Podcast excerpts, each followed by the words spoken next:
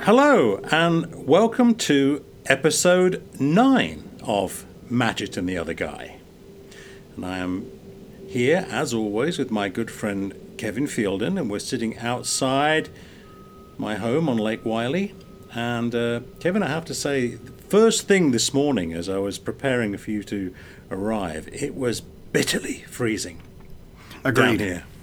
Yes, but now it's now it's. I'm looking at the thermometer over there. It's about sixty something degrees, so not too bad at all. Now with the sunshine on the porch, I think we're doing well. I think we're doing very well. So, start us off, as always. What are we going to be talking about today? Well, this time of year, people are very focused on a lot of feasting and great, great foods, and maybe some foods they're getting back to and such like that. They bring Yeah. back great memories. Yeah. So, I was curious as to what uh, foods you may maybe remember growing up with, and that was very important to you, and that you really miss and, and can't get anymore, and such like that.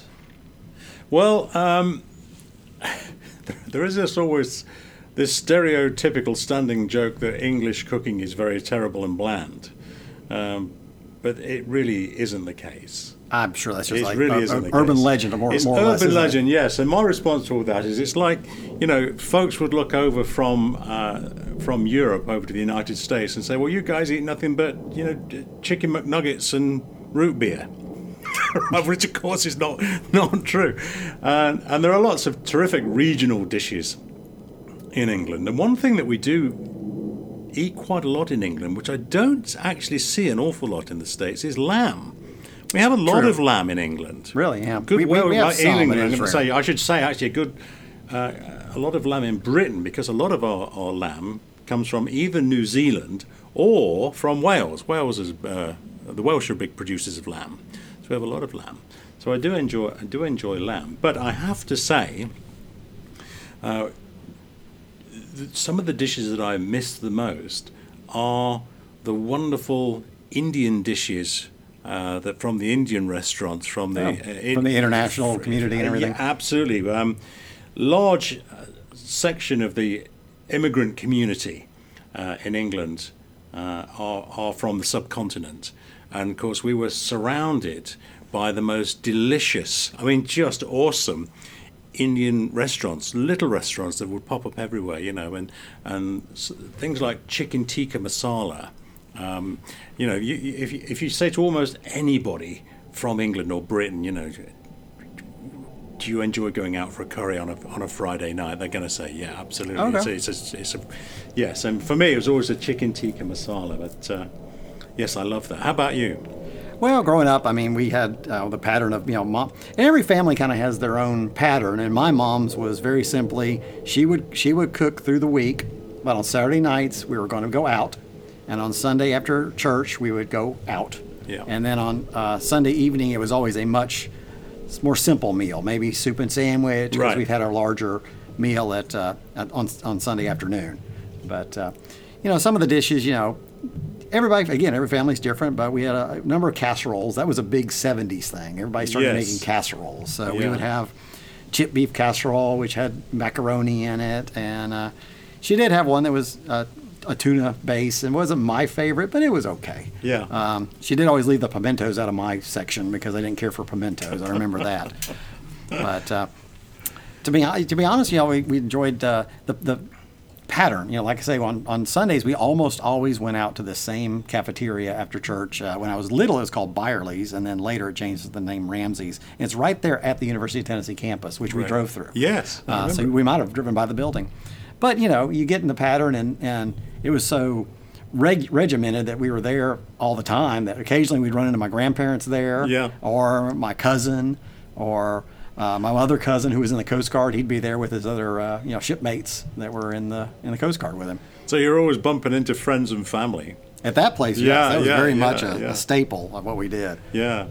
And of course, the other great English tradition, which everyone in the world is aware that the English love, is of course good quality fish and chips. Yes, absolutely. That'd be Good the first thing I would want if I ever get to good make my way quality to England. fish and chips. Yes, and for, and for for many years, I mean, I can remember this as a kid growing up, but for many years uh, in England, the fish and chips it would it would it, that was a Friday night tradition actually uh, for many years, but they were always wrapped in newspaper. They Yeah. were always wrapped in old newspaper.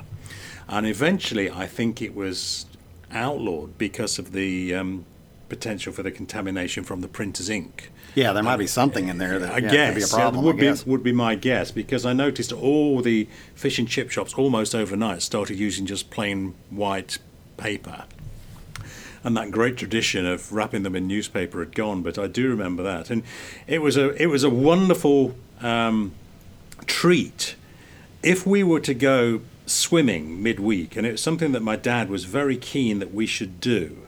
Uh, he wanted us all to swim, and um, we used to go with uh, a bunch of other parents and school kids, and we'd all meet down at the little local swimming pool in Loughborough, a tiny little town, um, and a wonderful old school swimming pool that also had uh, bathtubs and showers. And so, for those folks that were li- living in tenement houses and didn't have at that time uh, internal uh, a bathroom as such, you know, to have a bath, Absolutely, you yep. could once a week go down to the Loughborough bathhouse and have a bath down there. You know, you could take soap and um, and shampoo and have a good scrub up in the bath, then go swimming, and Okay, then and then yeah. have a shower afterwards and go home. But when we went swim, when we learned to swim, um, so I'm talking now. This would be in the mid '60s, mid '60s to late '60s, early '70s. We would then, as a great treat, go to the uh, go to the chip shop on the way back and have have a bag of chips with salt and vinegar, lots of salt, lots of vinegar. Did you notice a difference being more inland than when you maybe had it on the coast? Did you notice a Okay, the quality of the fish? No, it didn't really seem to change. It didn't really seem to change, but very much like in England, even the smallest of villages would likely have five pubs, for Okay. example, right? It was just, it was just what I mean. They're closing almost every day now in in England. So many pubs are closing, but back then, in the in the in the sixties and seventies, most most small even small villages yeah would have five or six pubs and for reasons which were completely unexplainable um, to me even to this day some folks would prefer one pub over another. And uh, you know my parents friends some would like to go to um, the bull and bush and some would like to go to the pear tree or the forest rock or, or the curzon arms or whatever it was. But you would it was an unwritten rule that you never dared ask why certain folks wanted to go in a certain pub. It was just the way it was. Yeah. Now, th- this we is made our decision and this yeah, is th- that's how natural never change. But that I mention this because that was exactly the same with the with the with the chip shops. Some folks would prefer, you know, chip shop on Main Street, and some would prefer it on College Street and whatever it was. But you would you would have your favourite chip shop. We would never go anywhere else. Hmm. I think that's true uh, in, in our area. We're in the Carolinas, and you, you the different types of barbecue. Yes, You know, there there be those different styles, and you pick a style, and that's kind of your style.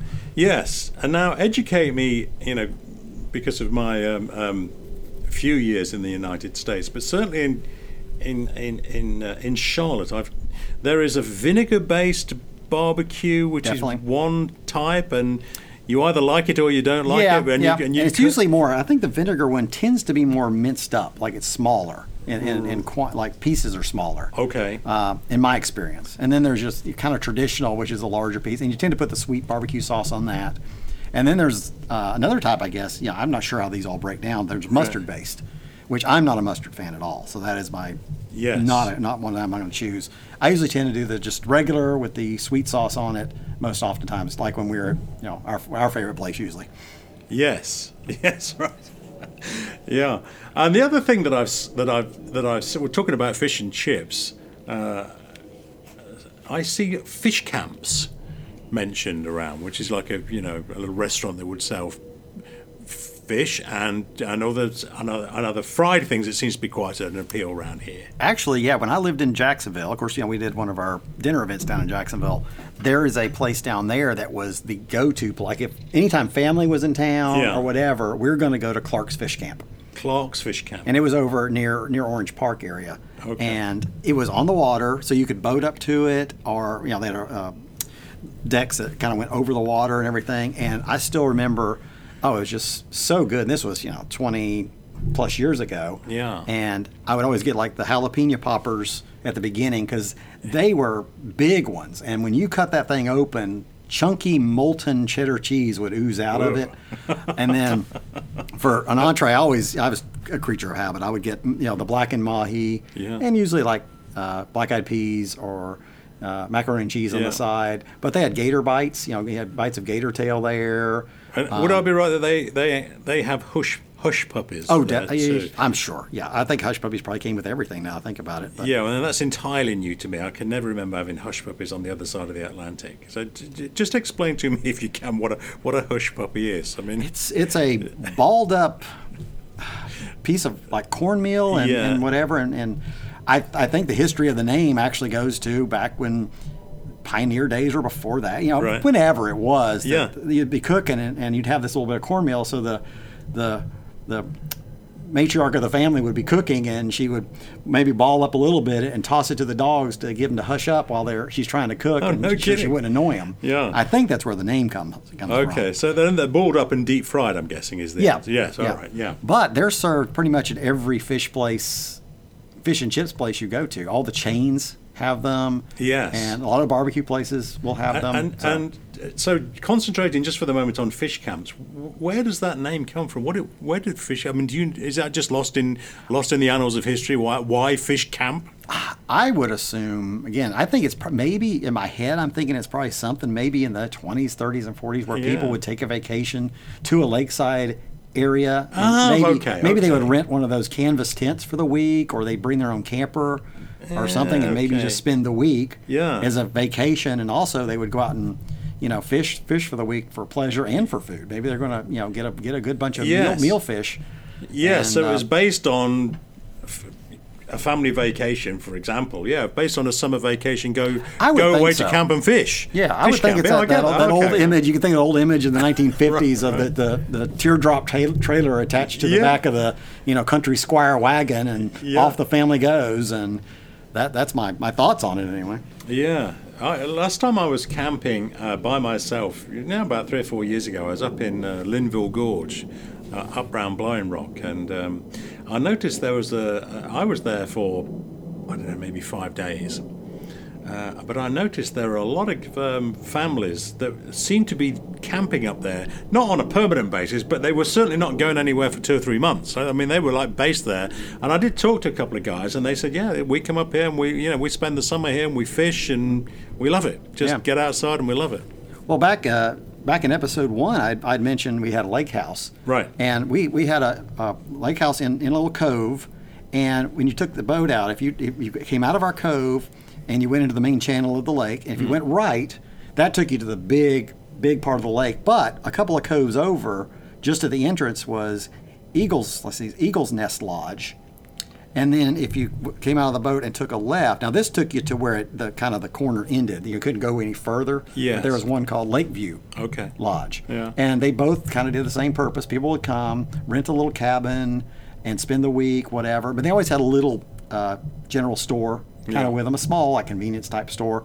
So if we were on the boat, that's where we could, you know, as kids, and take the boat up and go and, and run in, and we could get our candies, you Yeah. know, or whatever, and such like that. And they had, you know, fishing supplies too, you know, tackle and stuff like that, whatever you need. But, but I still remember both of them. They both had, uh, well, I know Lakeview had it. I'm not sure if Eagles Lodge did or not. They had ga- a gas pump too, so you get gas for your car and your boat. So, I remember you just you just made me think now. T- thinking about food and memories. I mean, f- f- food is food is very the food and the smell of food is very evocative. You know, it brings back memories of, of where we've been in the past. And uh, having this conversation now, I'm thinking about the cold and the potential for snow.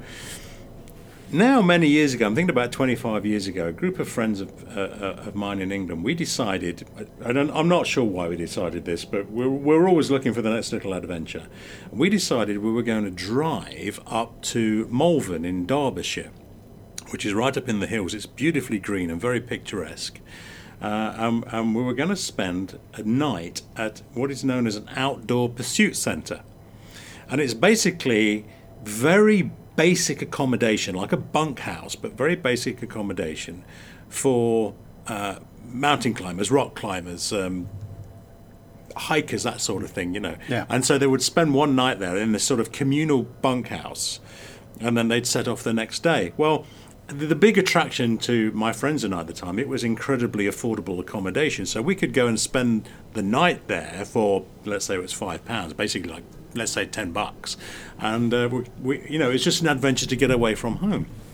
So we did this, and we set off driving uh, in a little van um, and it had just started to snow. Now, if we were being sensible, we should have realised that driving up into the Malvern Hills, if it is snowing in Loughborough, means it is going to be very heavy snow once you got up into Malvern. But we never gave that a thought. Mm-hmm. So we set off up to Malvern, and sure enough, the snow got heavier and heavier as we were driving up there.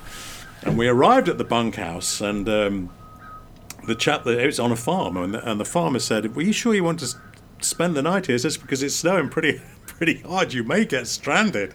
And of course, the idea of just being stranded up in the Malvern Hills was just more of an adventure. So yeah, it'll be, it'll be great. You know, be, be wonderful. Well, sure enough, it continued to snow heavily overnight, and uh, we did get snowed in. There was no way that we were going to get out, so we were stranded in this bunkhouse until the snow plows came through and cleared, cleared the roads, cleared the roads out, or uh, the snow began to melt. But the reason I'm there is a reason for this long story. So we realized the next morning, of course, that we, we didn't have any supplies with us. So what are we going to do to you know to eat? What are we going to eat? But we knew there was a little village about three miles over the fields that was completely blanketed with white snow. So we set off across the fields, trudge, trudge, trudge across these fields, and uh, we got there was we got to the little village, and there was one little shop open that would sell us one orange, uh, one, one orange, one potato, one onion, one carrot, that sort of thing, and one tiny piece of meat that we could make a stew out of. Yep. But they wouldn't sell anything else because, of course, they had to supply the whole village until supplies got through. So we trudged back over these fields there with, you know, the absolute bare minimum to make a stew. The pipes were frozen, so we couldn't actually get any water um, out of the pipes. So we were melting snow on a gas stove inside this bunkhouse, and then we made a very weak, watery stew type broth.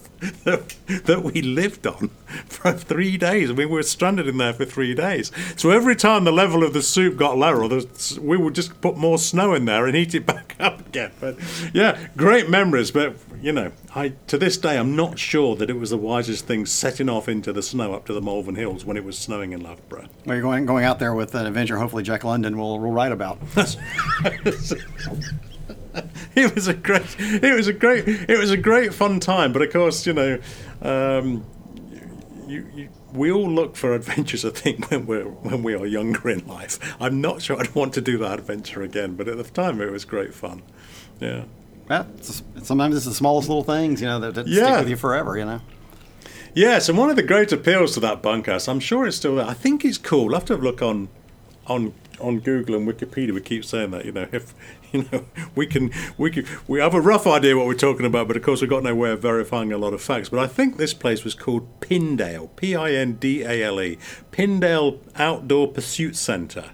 Um, I have to have a look on Google see if it still exists. But again, it was a quarter of a century or so last time I was there. But yeah, great fun. And the, the other thing that made it great fun was, of course, there was just this like one bunkhouse with maybe room for 15 people in it. So you were you were absolutely sharing everything that you had. You were sharing with everybody else who was there. It's kind of like a hostel. Yeah, exactly. It was yeah. exactly like a hostel. Exactly like a hostel. Yes, exactly that.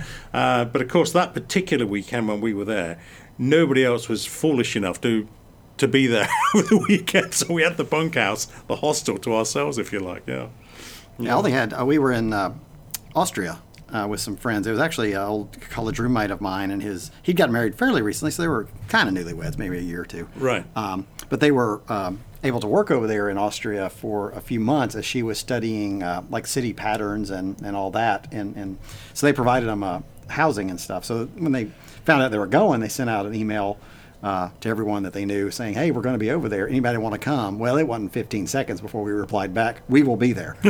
and we did. We coordinated going over there. Well, one of the uh, last last things we did, I, I, think it's smart to do this on the latter part of your trip because we right. decided to go skiing because that way if we did wipe out, we didn't ruin our whole trip anyway. Yeah, but yeah, we, took, we took the train over from uh, uh, Vienna to, I can't remember the name of the little, little village area that we ended up in, but we stayed at a uh, English speaking hostel there, and it was us and mostly a group of Australians were there, and I think you know we arrived probably sometime before dinner, so we did have a communal dinner with them, which was was very good. Yeah. And then we ended up playing a little bit of a drinking game with them that night. With the Australians. with the Australians. Imagine that. I'm shocked. Shocked that you would suggest that the Aussies like to have a beer. which which was was interesting. Um, and it, it was it was a little bit of all kind of craziness, but you know I was at least smart enough to call call myself down by two and say good night. And I, I remember I went ahead and crashed. And I remember the next morning we were at the breakfast buffet, and I was in line with one of the Aussies, and I Right. I said to him, "Morning, how's it? How you doing?" And he said, "Not good, mate. Not good." and then we all were hitting the slopes that day. But uh, it's funny. We actually, while out there, we we stopped for lunch on the mountain at a little place. I still remember I had uh, spaghetti outdoors. Oh, yeah, You know, yeah. just in Austria, I just had spaghetti, whatever. But uh, the leader that uh, led their group ended up stopping at the same time. So she uh, sat down. With, I think her name was Charmaine or something like that now. But uh, and she had lunch with us, so it was real nice. And we all ended up actually leaving to go to our. We were going back to Vienna, and I think they were going on to somewhere, but we were on the mm. same train going back. I bet that was beautiful, wasn't it? I've never been on a train in Austria, but I just I, I envision it as being absolutely wonderful. Oh, it was fantastic. It was my first time ever really doing a train because in America you very rarely, you know, you can do Amtrak here and there Yes. or whatever, but Yeah. most people never really do any type of train travel.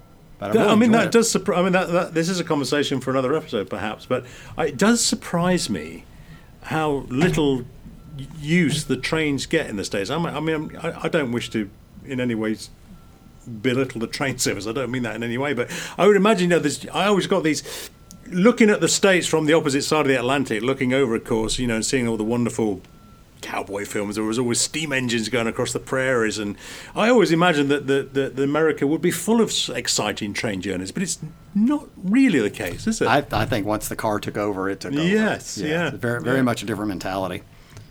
Yes, but um, trains in uh, trains in Europe, of course, they do get very widely used. But yes, I imagine those train journeys in Austria, in Switzerland, in the mountains of Italy, and uh, down in the south of you know the south of France and the Pyrenees, and all round there. I imagine it's absolutely beautiful on some of those train journeys. Yeah, I'd like to do a lot more of that. Actually, I think. Um, um, I was having a conversation with a friend the other day. Actually, um, he's a big fan of trains, and uh, he'd been on a train journey in Switzerland, and he says just absolutely fantastic. You know, going right up into the mountains. Oh, I'd say it's gorgeous. Yeah, yeah. Yeah. Well, kind of getting back around uh, to where we kind of started. Um, Mm.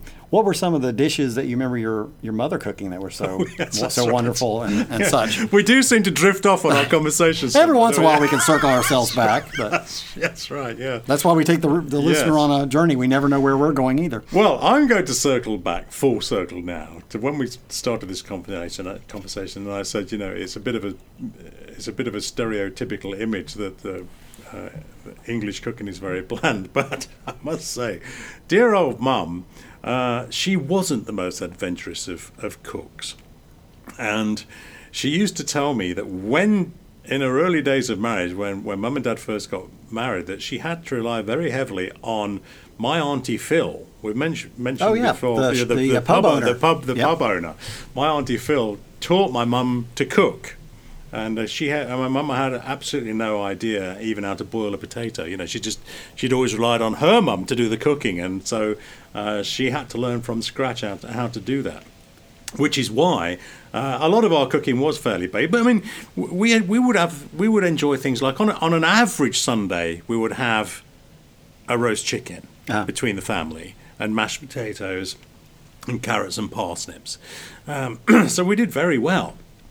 Um, but on special feast days such as Christmas Day, we would have turkey. And then on Boxing Day, the day after Boxing Day, would always be everything that we had left over that was cold. You Yeah. know, so, be, so like you say, with sandwiches and Yeah. uh, sandwiches, and then um, the more adventurous of, of my friends' parents would, would have a go at making a chicken, a chicken or a turkey curry from the leftovers. Oh, very good. But of course, as as we- we just got into this conversation when we started, we were surrounded by the most wonderful uh, local Indian and Pakistani restaurants. That the idea the idea of cooking a curry was really a non-starter because.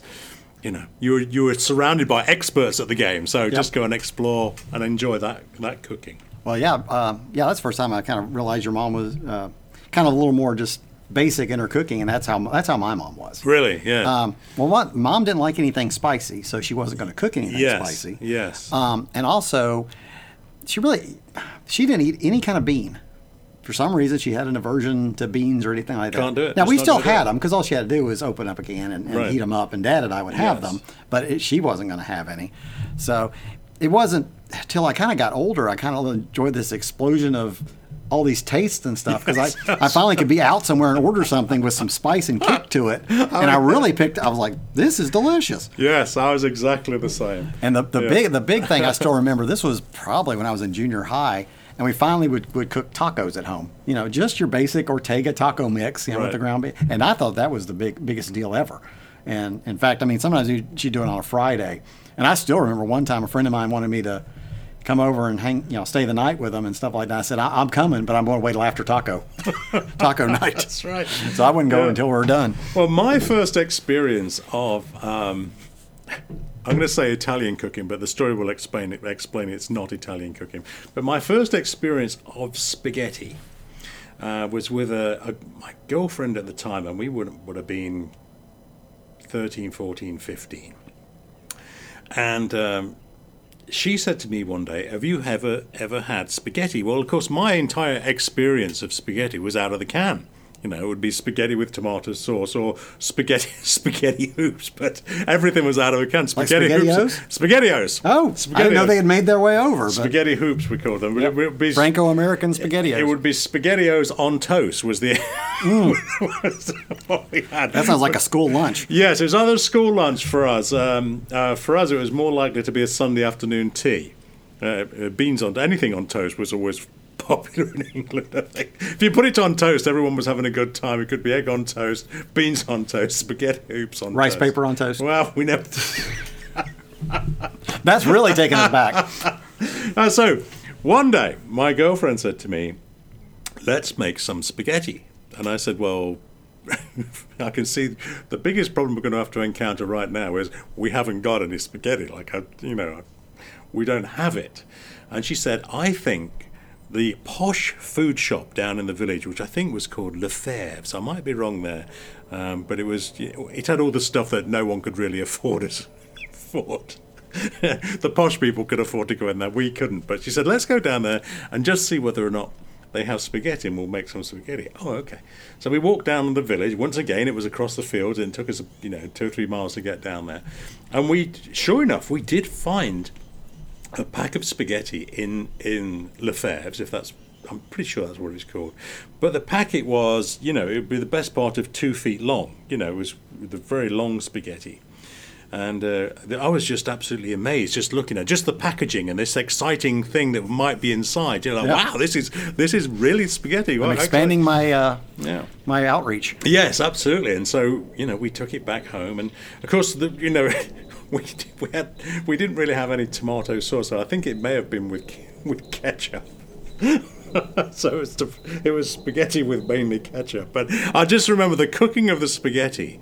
And seeing, you know, the, the, the how the spaghetti becomes malleable and folds in on itself when you put it in boiling water and all of that. Well, it was, it was a sort of it was a it was a it was a it was a first step into a much bigger world with international cooking. That's for mm-hmm. sure. Yeah, yeah. Well, it's funny. yeah, Spaghetti is one of those I specifically remember my mom cooking, which was odd because she would get out, you know, those little electric skillets that are like, you know, 12 inches by 12 inches that you plug in. yes. And she would make this sauce, which was never a red sauce, it was brown. Hmm. So it had ground beef in it, and I guess she put some flour in it or whatever, and she made this brown sauce, and it had little tiny chunk, little tiny cubes of mushroom in it, which I would just flick out with my fork. But You're not a we- mushroom guy. No, No. but we never had red sauce like marinara. And, I, Right. and looking back, I'm like going, why took the time to make this in a skillet? Because it, it was okay, but it wasn't. I would have just been happy with a jar of ragu or prego and some. Uh, Yeah. Put it in with some ground beef and stir, and uh, we'd have had a more much more traditional uh, spaghetti. But Yes. that's how she did it all those years. Yes. You see, one of the big advantages I think that you guys had in the states is, you know, this. I mean, it's a it's a it's a it's a well discussed fact, isn't it? That America is sort of you know the world's melting pot, if you like. There are so many different cultures and and ethnicities all in the same country, and you know you have all this different food available to you. But of course, when we were growing up in England, we were so isolated that we really didn't get any exposure to that. Yeah. Again, our, our great exposure to international cuisine uh, was via the, uh, the via the subcontinent. So we had nothing, you know, had nowhere to go. We had nowhere to, you know, we had no nowhere to learn from. Of course, the internet was, a, you know, was was about fifty years away, so there was no very little research. But um, yes, I do remember that experience with spaghetti being just, you know, it's a mind opening thing, and and then of course. You know, in later years, when I started working with Benetton, and we had uh, Italian chefs working for the race team, and uh, uh, I was very keen to, uh, you know, I'm, I'm, i like to cook, as you know, and I, am very keen to learn anything new. And um, uh, I would watch the Italian chefs working, uh, cooking just simple dishes like aglio olio, and just you know, just just spaghetti with olive oil and garlic and chili and, and some parsley on the top of it. Very basic, simple recipe. Um, but all those very seemingly very simple things, it's so easy to get them wrong until you watch how the chefs make them so easy. Yeah. And once they've done it for many yes, years, it's just yes. they don't have to. They can do it blindfolded. And, and, and, and, I could never quite make it the same. I was a big fan of trying to make aglio olio because I, you know, used to love it. We all did. My friend um, um, Kenny Handkammer, a former colleague from Benetton, he was a huge fan of aglio olio, and um, so I asked the chef one day. I said, I just can't quite get it right. What you guys do, and mine's just not the same. And he said he said, You need to remember to do one thing, Steve. He said, You need to take just a spoonful or two spoonfuls of the water that the pasta is being cooked in and add that to the pan when you're mixing in the olive oil and, um, with the garlic and everything else. Said, just, just do that. And did that, and like, boom, instantly different. Instantly one different. One thing. tiny little thing. Yes, yeah, yeah. Yes. Yeah, but you're you're you're not a big fan of mushrooms at all. You just won't. No, just I mean, them, just, I don't want them on pizza. It's probably it taste. Yes. It's a taste and a texture thing. So Yeah. I just never. No. Yeah, so well, we all like we all like and dislike. I, I, I know there's not an awful lot of things that I don't like, but um, as we've chatted about before with sweets and candies, I don't have a sweet tooth, but my mum made up for that. She would she would willingly forego um, anything else that was available and have two sweets. She'd have two desserts if possible. Was she a big baker then? Did she like to bake at the Um, house? Not really, because again, she wasn't cooking wasn't particularly her thing. Um, but she would she would love um, a wonderful chocolate cake, that sort of Yeah. thing. And yeah, yeah, she, anything that was sweet, she would love. We didn't, we didn't have a whole lot of sweet. I mean, occasionally it'd just be on a on a whim, and usually it's me with me, uh, you know, prodding it is, you know, I just might be a random Wednesday night, and we'd have had dinner, and I say, "Can we make chocolate chip cookies tonight?" And if Mom had the ingredients, she'd be like, "Yeah, why not?" Yeah. So she'd whip up a batch of those and such like that. But yeah, we didn't have pies and homemade cakes in the house regularly. so, Yeah, so that's another image that I can, you know, again, is stereotypical image that probably doesn't really exist. But looking over to the states from England, I to see these wonderful shots of pies calling on the shelf outside. You know, and yeah. I always imagined that everyone was eating wonderful home baked pies in the states, but uh, no, we never really did that. But I tell you, the the one treat that, um, and this is probably more more my dad actually than than than mum, but we would occasionally have a midweek treat of uh, a jacket potato, baked potato. yeah. And uh, we would have it around nine o'clock, so way too late at night. So we'd have a light tea around sort of four or five in the afternoon after school. And then Dad would say, you know, oh, let's have jacket potatoes for supper for a treat, you know, and Ingo would put, you know, four or five potatoes in the oven and and uh, and, and bake them until I mean, you had wonderful smell of baked potatoes. I can remember it now coming out of the kitchen, and uh, the skins would be beautifully crisp and brown, and we would eat the skins of the baked potatoes. Oh, I do that. Yeah, I- I like 'em. A, a lot of folks don't like to do that. Yep, yep. It's definitely a dividing point. Some people nope, Hmm. and some people absolutely. Yes, some do, some don't, but we would do always with again too much butter and uh, Well, too much much, like on. Guy Fawkes night. Yeah, just the same. yeah, the same yeah, yeah. type of potatoes. Yeah, but we, you know, all families, certainly in England, I'm sure everywhere, all families make best use of what they've got, and potatoes are one of the staple things Oh, yeah. that we had, right? So Yeah. you make use of it. Now, did your did your dad cook a good bit? Yes, he would cook. He would cook. He would cook this. He would cook the recipes that Mum didn't want to get involved in. Like she didn't really want to get involved in any cooking, but um, you know, back then. You, she took on the role of housewife, and housewife meant cooking for Yeah. the wife, meant cooking for the kids. So she would cook for us, but it, it, she took no pleasure from cooking. She took no real way. pleasure. Yeah, Yeah. yeah. Um, but Dad would like to do things like, um, well, I just mentioned the very, th- very thin, weak meat stew soup we made in the in the um, in the Pindale um, Outdoor Pursuit Centre place. Uh, but Dad would like to do that sort of stuff. He would like to buy, he would he would like to buy cheap cuts of meat that were on the bone. And then make a soup or a broth stock out of them. That was his Yeah. great thing. He loved to do that. Yeah, yeah. Yeah, my dad is funny. Dad never cooked, Right. never, um, and occasionally would grill. Yes. Occasionally we'd have a steak or something like that Oh, on the wow. grill, Yeah, maybe okay. burgers or something like that, Yeah. and he would cook them. But I cannot remember him ever being in the kitchen cooking anything. Not one time. Yeah. Yes. So I mean, I yeah. So I, I can't say that I learned my uh, delight in cooking at all from anything that happened at home. If it, you know, maybe some little seeds were planted there, but uh, something we'll get into in another episode, I'm sure. Is it was my it was my 15 years in France and living next door to Monsieur and Madame Fauquenet, and uh, these two wonderful folks took me under their wing and treated me like a son. But they sh- they they taught me to cook. Well, and it is a different mentality when you're in a little village in your house and stuff. It's not like you're going to run down to you Yes. know the local grocery store and Absolutely. get something that night for dinner. You're going to cook and, and sustain yes. yourself. Yes, and the big and the big joy of uh, what I've picked up immediately from living in France is you're going to cook. We we said it like with potatoes. You're going to cook what you have, but you're going to cook whatever is fresh that day. Whatever you have in the market is what's going to be for dinner. So you wouldn't say, for example. Um, I don't know. I'm gonna make um, I'm gonna make a, a shepherd's pie, for example. It's gonna be ground it's gonna be ground lamb, and then we're gonna get um, you know we'll, we'll, we'll mash some potato and put the potato and make a r- wonderful English shepherd's pie, and then go to the shops and try and buy the ingredients you need. You would in France you would go to the market, see what they had, and then cook that. You'd make Yeah. a dish around that. You know, Yeah. And I think that's the way. Yeah. Now, sometimes I will do that. I will. I'll be. I'll swing through the grocery store maybe five, six o'clock, and there may be a cut of meat that's at you know their last day, and they've marked it down and stuff, and it's still very you know That's the way to do it. good. But I'll say, well, that's what we're having tonight. So then yeah. I've decided, you know, out of on a whim, we're having this type of steak tonight, or we're having I'm this with you. cut of whatever. I am with you all the way on that. I, I And it makes good sense, Yeah, and- and it's- well, it makes good g- good budget sense, of course, but it's also a great fun thing to do. To you know, go and find something and. Yeah, this is on offer. You know, we've got three of these. What are we going to make with these? I, I, I love all of that sort of stuff. and, and it's a surprise, and it may be something you never tried before, and then all of a sudden, hey, I love this, and now it's in now it's in the routine. And now it's in the routine. Well, I think we better think about wrapping up our little conversation for today. I think Hasn't we need- time's zoomed along again, hasn't it? Well, that's what we're here for. Yeah. Well, gentle listener, I hope you've enjoyed that.